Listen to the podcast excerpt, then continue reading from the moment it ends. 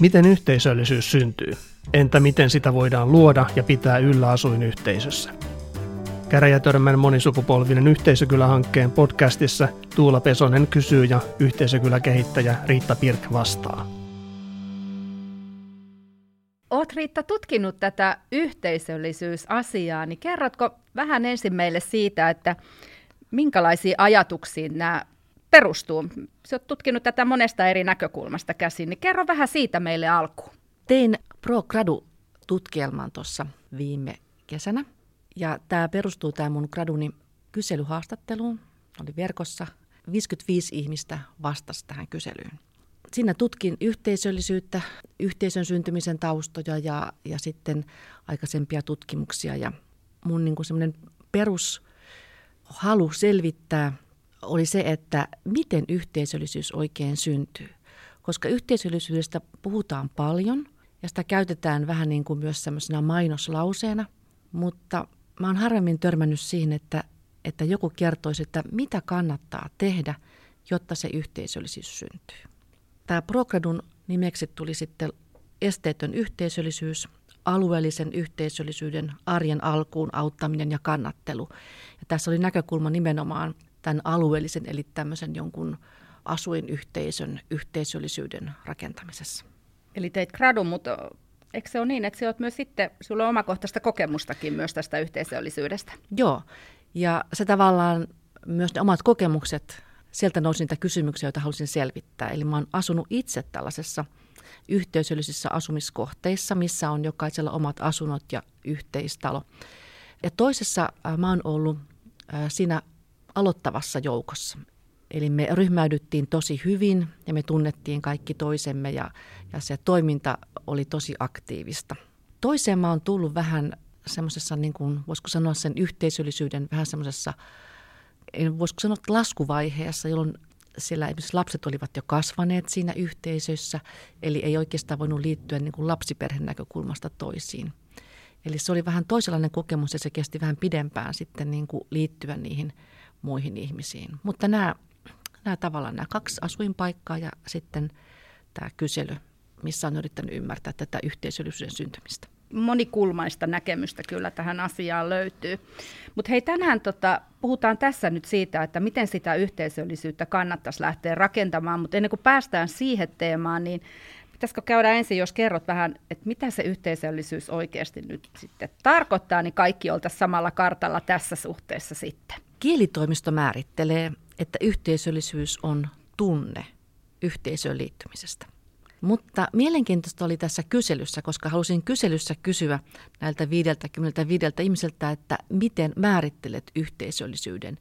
Niin eniten vastauksia, mä muotoilin sen niin kuin, äh, määrittelyksi, että yhteisöllisyys on yhdessä tekemistä ja olemista sellaisten ihmisten kanssa, joita yhdistää yhteinen tavoite tai päämäärä – tässä kyselyssä oli enempi kysymys yhdessä tekemisestä ja olemisesta, joka luo sitä yhteisöllisyyttä. Eli näihin, nämä kaksi määritelmää, näitä mä oon tässä kuljettanut, kun olen puhunut yhteisöllisyydestä.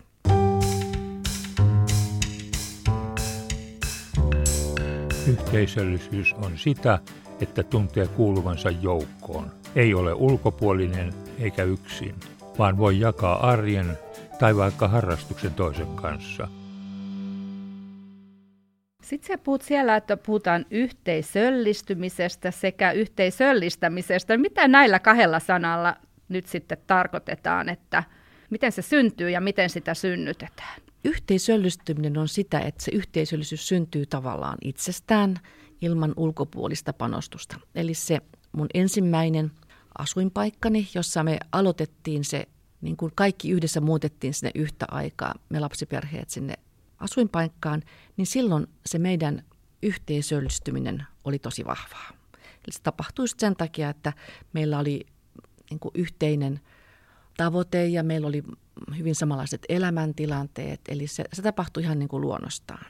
Oliko se teillä tavoitteellisesti tehtykään vai lähtikö se ihan niin kuin, se vähän niin kuin spontaanisti, spontaanisti liikkeelle? Joo. Sitten kun puhutaan yhteisöllistämisestä, niin silloin tätä yhteisöllisyyttä joku ulkopuolinen avittaa. Eli se on ulkopuolelta vaikuttamista siihen yhteisöllisyyden syntymiseen ja niihin paikkoihin, niiden paikkojen mahdollistamiseen, missä se yhteisöllisyys voi syntyä. Ja nyt puhutaan just siitä sitten, että no miten sitä voitaisiin sitten lähteä rakentamaan. Kun mä oon tehnyt tätä vähän nyt tämän Käräjätörmän monisukupolvisen yhteisökylän synnyttämisen näkökulmasta, niin kun ajatuksena, että sinne tulee hyvin paljon ihmisiä, niin siellä ei välttämättä niillä ihmisillä ole keskenään tällaista yhteistä nimittäjää. Niin kuin meillä oli se tietynlainen elämäntilanne ehkä ja me aloitettiin kaikki yhtä aikaa. Eli jos tulee ihmisiä, joilla ei ole sitä yhteistä nimittäjää, niin heidän on, ei ole niin helppoa löytää sitä, miten se yhteisöllisyys syntyy tai missä kohtaa he voisivat liittyä toinen toisiinsa.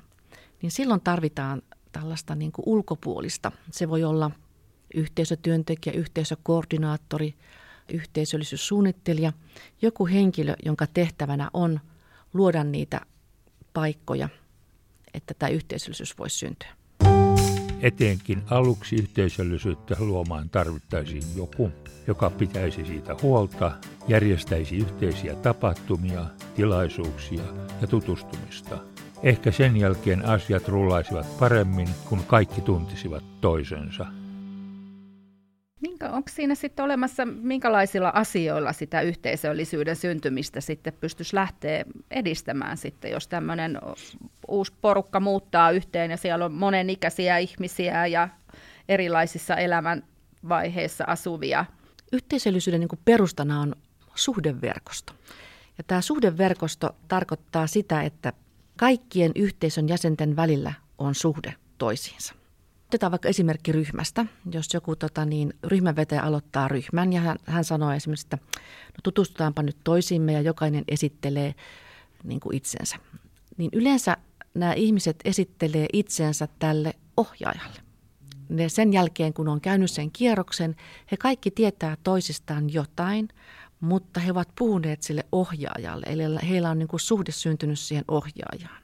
Mutta jos halutaan luoda tämä suhdeverkosto, niin silloin pitäisi auttaa sitä, että kaikki tämän ryhmän jäsenet luo jonkinlaisen suhteen toinen toisiinsa.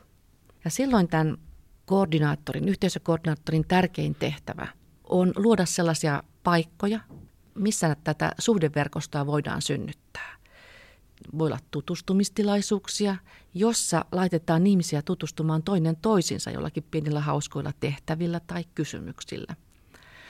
Kun ne ihmiset alkaa tuntea vähän toisen, niin voidaan järjestää tapahtumia tai talkoita, missä ihmiset tekee yhdessä ja tekee ryhmissä. Eli se yhteisöllisyys tulee sitä vahvemmaksi, mitä enempi nämä ihmiset tässä yhteisössä tuntee yksittäin toinen toisiaan. Se synnyttää positiivisuutta ja se synnyttää luottamusta. Voiko sitten vaikka, no tuossa oli kerroit, että on niinku, tämä vaikka yhteisökoordinaattori, kuka se siellä millä nimikkeelläkin jossain talossa voisi olla, niin entäs voisiko se ihan mennä sitten käytännön tasolla, vaikka että yksittäinen ihminen, joka muuttaa, niin se oma verkostokin alkaa automaattisesti vaikka niiden lähinaapureiden, ketä on seinänaapureita siinä, niin niiden tuntemisella ehkä hieman paremmin ja sitten se verkosto voi vaikka laajentua sitten, ketä muita siinä talossa asuu. Joo, periaatteessa kyllä. Tuossa tutkimuksessa kävi ilmi se, että, että ihmiset kovasti toivoi, kun tässä just oli tässä tutkimuksessa näkökulma tässä ä, asumisessa, niin ihmiset kovasti toivoi sitä, että olisi ollut joku, joka olisi kutsunut koolle ja avittanut tätä tutustumista. Että jos sitä ei tapahdu, niin saattaa olla, että, että okei, mä tunnen ne kaksi, jotka asuu mun oven molemmilla puolilla – mutta mä en tunne ehkä sit seuraavasta kerroksesta ketään, koska ei ole minkäänlaista luontevaa tapaa mennä sinne esimerkiksi sinne seuraavaan kerrokseen norkoilemaan ja odottamaan, koska sieltä nyt ilmestyy joku, johon mä voisin vähän tutustua. Yksi semmoinen pieni hyvä keinohan on se, että, että kun muuttaa jonnekin uuteen paikkaan, josta, josta sitä yhteisöllisyyttä halutaan edistää, niin, niin voisi jopa sopia säännöksissä, että kaikki tervehtii kaikkia. Se vaan kuuluu tähän niin kuin tämän talon kulttuuriin. Ja sanotaan, että kun on vaikka kolme kertaa tervehtinyt sitä ja alkaa tuntea niin kuin sen ihmisen kasvot, niin, niin silloin ehkä uskaltaa niin kuin sanoa, että no onpa ilmoja pidellyt tai kylmä kevät ollut tai kylläpä nyt on satanut kauheasti. Ja säähän on semmoinen, mistä suomalaisten on helppo, helppo puhua ja sitten se on myös semmoinen asia, joka oikeasti niin kuin sen on semmoinen niin kuin sillä lailla iso asia, että se kaikki, vaikuttaa meidän elämään, että me, me ollaan sään armoilla täällä Suomessa, niin me puhutaan oikeasti aika tärkeistä asioista, me puhutaan säästä. Ja sitten sen jälkeen voi niin kuin jopa ryhtyä, että tu, täällä on joku tapahtuma, tutteeksi tekisi sinne, että voi vähän ruveta kutsumaan ihmisiä, jos on jotain tapahtumia. Mutta nämä tapahtumat on myös tärkeitä, että siellä on jotakin semmoisia niin kuin tilaisuuksia, minne ihmiset, ihmiset voi tulla tapaamaan toisiaan. Joko vapaamuotoisesti tai että siinä on joku tehtävä.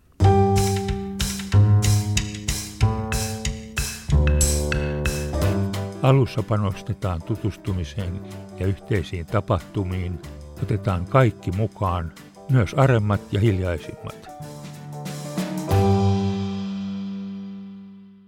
se henkilökohtainen kutsu on niin kuin, ja semmoinen, niin kuin, se on aika olennaisen tärkeää, että tulee niin kuin vaikka uudelle asukkaalle se tunne sitten, että henkilökohtaisesti on kutsuttu johonkin läsnä tai ja minut on huomioitu tässä talossa.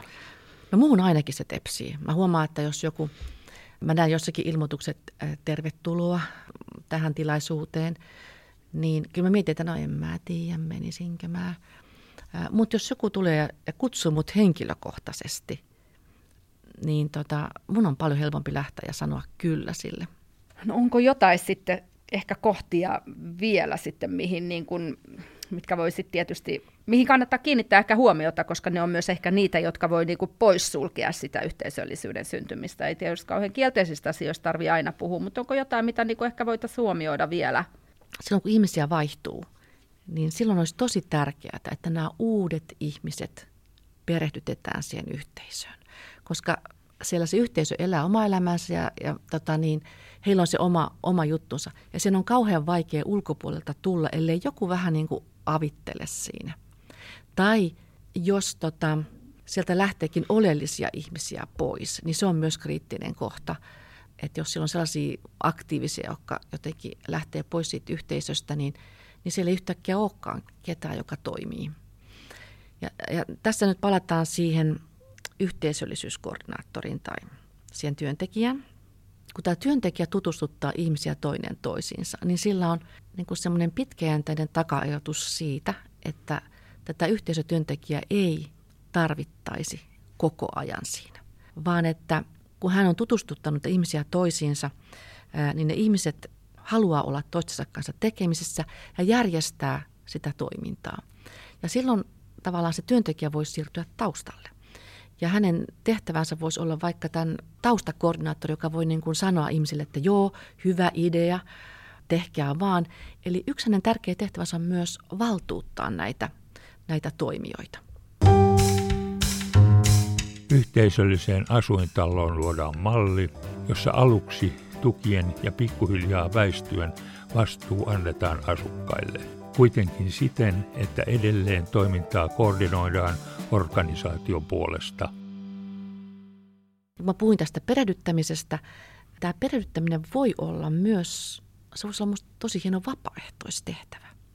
Myös, että joku on perehdyttäjä, kun aina kun tulee uusi vaikka muuttaa tähän taloon, niin hetken päästä tota niin, hänelle ilmoitetaan, että nyt olisi, tota niin, saako tulla, että mä voin tulla perehdyttämään. Että tämä perehdyttäjä ei perehdyttäisi pelkästään siihen, että täällä on pesuhuone ja täällä on yhteistilat ja näin sä voit varata tämän, vaan se alkaisi myös tutustuttaa muihin ihmisiin.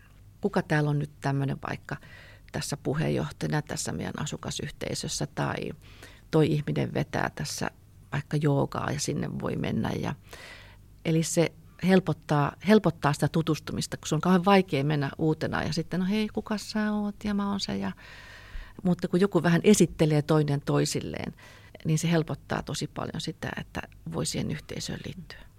Onko siinä varmaan, että siinä samalla voi myös kannustaa ja kertoa niin kuin, ja luoda niitä vaihtoehtoja ja mahdollisuuksia, että mitä kaikkea täällä voisikaan sitten myös uusi asukas ehkä tehdä, Kyllä. koska varmaan myös se, että jostain muista lukeneeni juuri, että vapaaehtoiseksikin ihmisiä lähtisi paljon useampi henkilö, jos suoraan joku kysyisi, Kyllä. että haluatko tulla.